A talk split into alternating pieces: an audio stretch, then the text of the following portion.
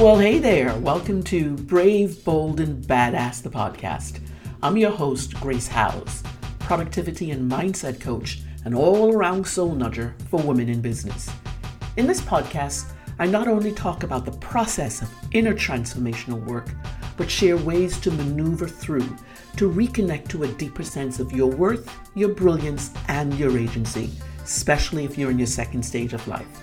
What I know to be true is that women in business can be both fierce and soft, while wholly being themselves, and still find room to be more bold in their thinking, more badass in their doing, and especially more brave in their being. Let's do this, shall we? Well, hey there. This whole month on the podcast, I am talking all things mindset to give you a clearer view of why mindset in business matters so much. And in order to pull that thread a little more, we needed to have a starting point, and that's what last week's episode was about. To start with a foundational understanding, let's say, of what a business mindset is all about, or having a business mindset is all about. Over the next few weeks, I'll be going down a few different avenues, all concerning mindset, of course, because this is the month for it, and I'll be interspersing these solo episodes with conversations I've recorded with colleagues of mine, women who are walking this path of business ownership, but who also understand how their mindset plays a role in their success, i.e., coming in with a quote unquote correct, or better yet, shall we, shall we say, less gunky headspace. Yeah, gunky. It's a technical term that we mindset coaches use. Nope, only me. Anyway, let's get to this week's episode. There was such magic in my surrendering. This was the title of a lighthouse letter I wrote a couple of years ago, and after rereading it, I knew it needed to be a part of this mindset series happening this month on the podcast. And by the way, if you are not yet subscribed to my thrice monthly newsletter, The Lighthouse Letters, what are you waiting for? Head to kgracehowes.com forward slash letters to begin receiving my heart words straight to your inbox. And as always with these letters, my intention is twofold to take you on a journey of insight that I'm experiencing or have experienced, but to also help cement a concept or bring, bring clarity to a challenge you might be facing as well. Alrighty, so I started that magic in surrendering letter with this question What does success in business mean to you? And my answer was, and still is, that I've failed many, many, many times. What, right? But also, yay! Because you see, to me, it doesn't matter how many times I fail at what I'm striving to achieve or the goals I set for myself that I don't reach. What matters more to me is that I failed so I could learn what I needed to know for the next time and the next time and the time after that. I didn't always know this though. Here's a truth about the emails I sent out. I've been writing a newsletter for the last 15 or so years, and for approximately 11 of those years, I have hated writing it. Absolutely hated it. And as I speak, I can actually recall how it felt in my body to bring myself to my computer. But thankfully, these feelings no longer exist in my system. I just can recall them. In fact, I dislike this activity so much that in those first 11 years, at certain times during this period, I stopped writing altogether for months and months at a time. And I remember vowing each time that I quit, I will never, ever do this again. I don't like it. I will not put myself in that position anymore. My thought each time was this newsletter thing isn't worth the headache or the irritation to my nervous system. Hmm. But knowing I had to and wanted to speak to my audience, I'd restart all over again. And then I'd quit again. So that's the pattern I developed over those initial years. So you see, the problem wasn't necessarily me, it was the dang newsletters. Or that was the mindset I brought to the table. Unbeknownst to me at the time, there were a couple of things I had to learn that I obviously wasn't willing to yet. What I didn't know each time I failed at keeping it going was that I had to learn how to surrender first. Because it's in the surrender that we learn our lessons of failure. Let me say that again. In the surrender is the lesson. The surrender I'm talking about is giving up the need to be, think, act a certain way to produce the expectations I was holding on to. My surrendering would eventually lead to an understanding about myself that changed my thinking in a really fundamental and knowing way. And it had to do with my own self awareness. Who the heck knew? Who? I'll talk specifically about self awareness and your mindset in an upcoming episode. Today, today is about surrendering. What I became more aware of is that if I did this thing my way, not the way I was told it had to be done, the way all business gurus who know all things say we should approach our work, blech. Becoming more aware meant I would not only feel differently and more positive about my efforts at writing, but that I would be able to come at it in a way that was more resonant for me, the person writing these words, but also in a deeper, richer way, one that resonated on more levels with my peeps, those I wanted to speak to through these letters. That point in time for me was leaning into my own surrender. What that's about is releasing the stranglehold we find ourselves in to slow down and get in touch with our inner compass, our inner knowing, our inner authority. We are the authority, not someone else. So, yeah, I learned from each of those failures, trying and trying until I figured out what I needed to do to be successful at it. And it had to be success on my terms, right? That was the lesson I was missing all those years. And big, big sigh here. The surrendering I experienced was hard. I had to let go of expectations I held on to for what my newsletter should be, and we all know should cannot be a part of any picture of success. I had to let go of what I thought it had to be, not to mention the expectation I had of my people, my peeps, women who willingly signed up to hear from me. But the biggest lesson, oh lordy, the biggest lesson was learning to let go of who I thought I needed to be. This was a big one. When I finally chose to surrender, one of the things I realized was that I was following a strict script that was really all in my head. I'd made up a narrative about these email letters, and that came from the idea that I needed to be, quote unquote, professional in business. I've talked about this before, but I'd been hanging on to that thought, being professional only, for a very long time, and it had seeped into how I approached my writing. It wasn't me. The true, quirky, let's not be so serious grace when I started writing those letters. And if I had truly given up the first time and hadn't restarted time and again, you probably would not be hearing from me today through this podcast. From that deep inner dive, trying to find out why it was so hard for me to write a stinking newsletter, for goodness sake, this podcast could come into being. Learning the lessons meant I had to learn how to feel good about what I was doing. And that is unbelievable hard to do. Unbelievably hard. And you're probably thinking, ugh, right now, right? How can you feel good about something that always makes you feel like crappity crap crap crap? How? And to make my efforts at writing a newsletter a success, what I had to figure out was that I couldn't let them be these letters I wrote, I couldn't let them be about my audience, or for that matter, if they were reading it. I know, sounds absolutely strange to my head too. But that was the wisdom I had tapped into. That magic came much later, though. And it's why my newsletters are now called letters, with a capital L, I might say. Those of you who regularly read the newsletter, thank you.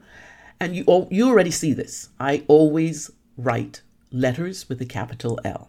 Because the endeavor was not to write a newsletter like I'm some large corporation or organization sending out a state of the company bulletin. For me, these emails had to be more personal and intimate than that.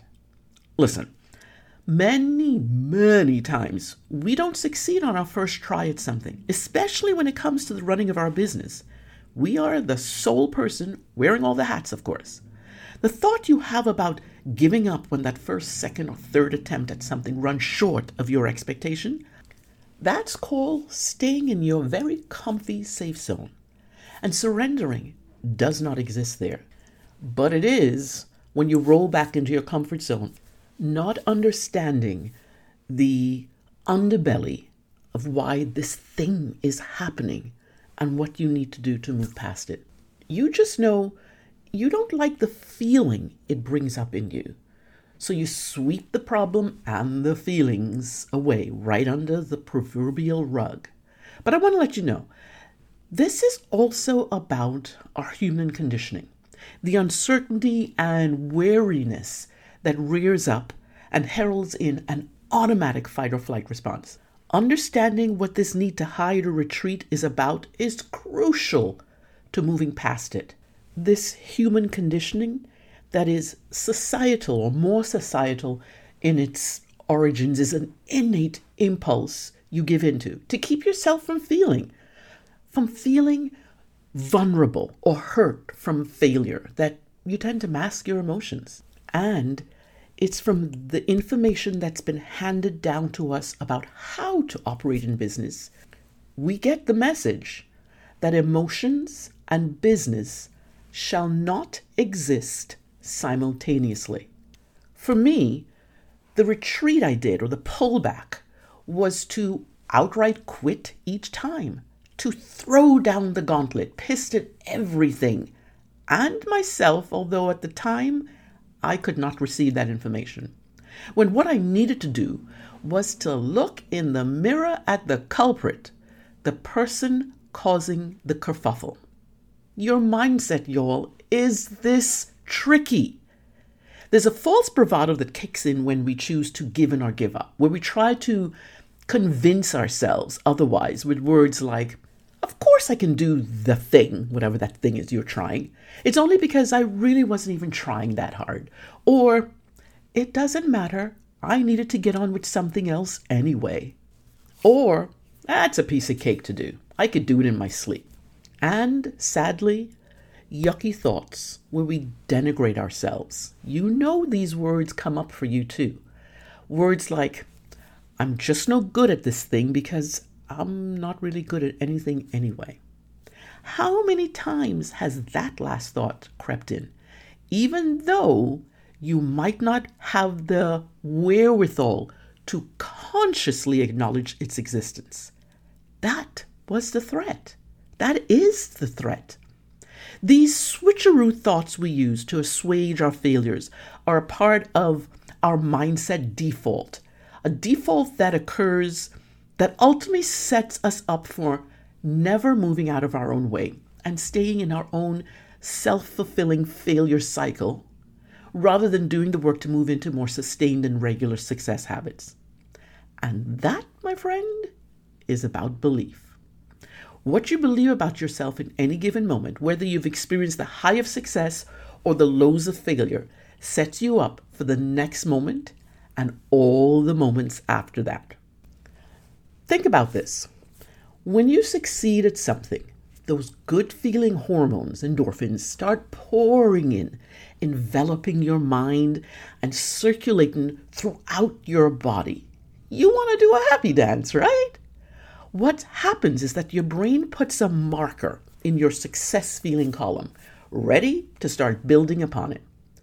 But if more of those markers are on the failure side of things, even when you succeeded a few of them, more doubt is sowed, and unfortunately, it begins to seep in more regularly. And surrendering to the lesson becomes almost impossible because it trains you to expect the outcome of failure as a negative. And because you now start filling up the failure column in your mind, you then start to feel negative about yourself. Remember that self fulfilling prophecy I talked about? I'm sure you recognize this behavior in yourself. This was me too, as well. Feelings lead to thoughts, which lead to behaviors, actions or inaction, whether good or bad. And it's those thoughts we have about ourselves that then inform what we do next. So it's no wonder when you do good once or twice, yet not allowing your surrender to the failures being the teacher, the brain doesn't have a hardwired positive response to it. We incorrectly believe that success was just a fluke, a happenstance, a momentary glitch in our regular behavior, not to be repeated again. This was me before I got clear on and reframed how I viewed my own failures. This is what I thought too. When I work with clients, our main goal is to shift how they see themselves, but to also help them reframe how they view failure. About 90% of the time for me, I see failure as a good thing. It doesn't mean that I like the event or the happening that occurred. Heck no. The work here is to create a new habit of immediately putting the result into a new framework and viewing it as a lesson to learn rather than an opportunity to berate yourself. A lot of mindset work is about surrendering to the process of changing long ingrained habits, behaviors, and thought processes. Feelings of success come about when we do a thing over and over and over again and notice ourselves getting better at it, changing and growing from it. Failure is about learning who we are and what we're capable of, and resisting the urge to make that failure the single biggest thing about you. Failure doesn't have to be the end. This reminds me of that quote by Mitch Albom All endings are also beginnings. We just don't know it at the time. This happens when you start to believe in your capacity, in your in your own ability to succeed despite the failure being a part of the picture. This means taking actions in your business that have you stepping into risk, that have you opening up in ways that make you feel uncomfortable. Those things that push you right up against your edges. Because you're also taking action to succeed as well. Learning the lessons from failure is the road that gets you to all the successes to come in life, but especially in your business. Risk is inherent in what we do to succeed as entrepreneurs. And as women living in a world that is more patriarchal than not, hmm, one that doesn't necessarily heed our importance or regard our skills and knowledge as significant and meaningful parts of the larger picture of societal success. We have to be sure we do our work to succeed on our terms. And therein lies the potency of failure, the magic that happens in surrendering your expectations and the negativity that can come from not doing so, and being willing to embrace what's to come. Your failures and your successes are yours to own, a choice you get to make doing the work of your business. In the end, I really want us all to be proud of our work, the work we willingly wake up day after day to do, no matter the struggles we encounter. Okay, that was a lot. Re listen to this episode if you need to integrate the things I shared, especially those things that resonated for you. Quick, quick side note before I end the episode. Next week is the first of the interview conversations I recorded with a badass female entrepreneur. She is phenomenal at what she does and decided to use her knowledge, skills, and expertise in a different way through biz ownership. Don't forget to listen in. In fact, if you haven't done so, hit that subscribe or follow button so you'll be automatically notified when this and upcoming episodes drop. And don't forget to let your peeps know, biz colleagues and friends, that this podcast is available for them to listen to as well. A community of badass women who are choosing to show up more powerfully in life and in business. That's really what I'm after, and I need your help to create it. Okay, till next time, be brave, be bold, stay badass.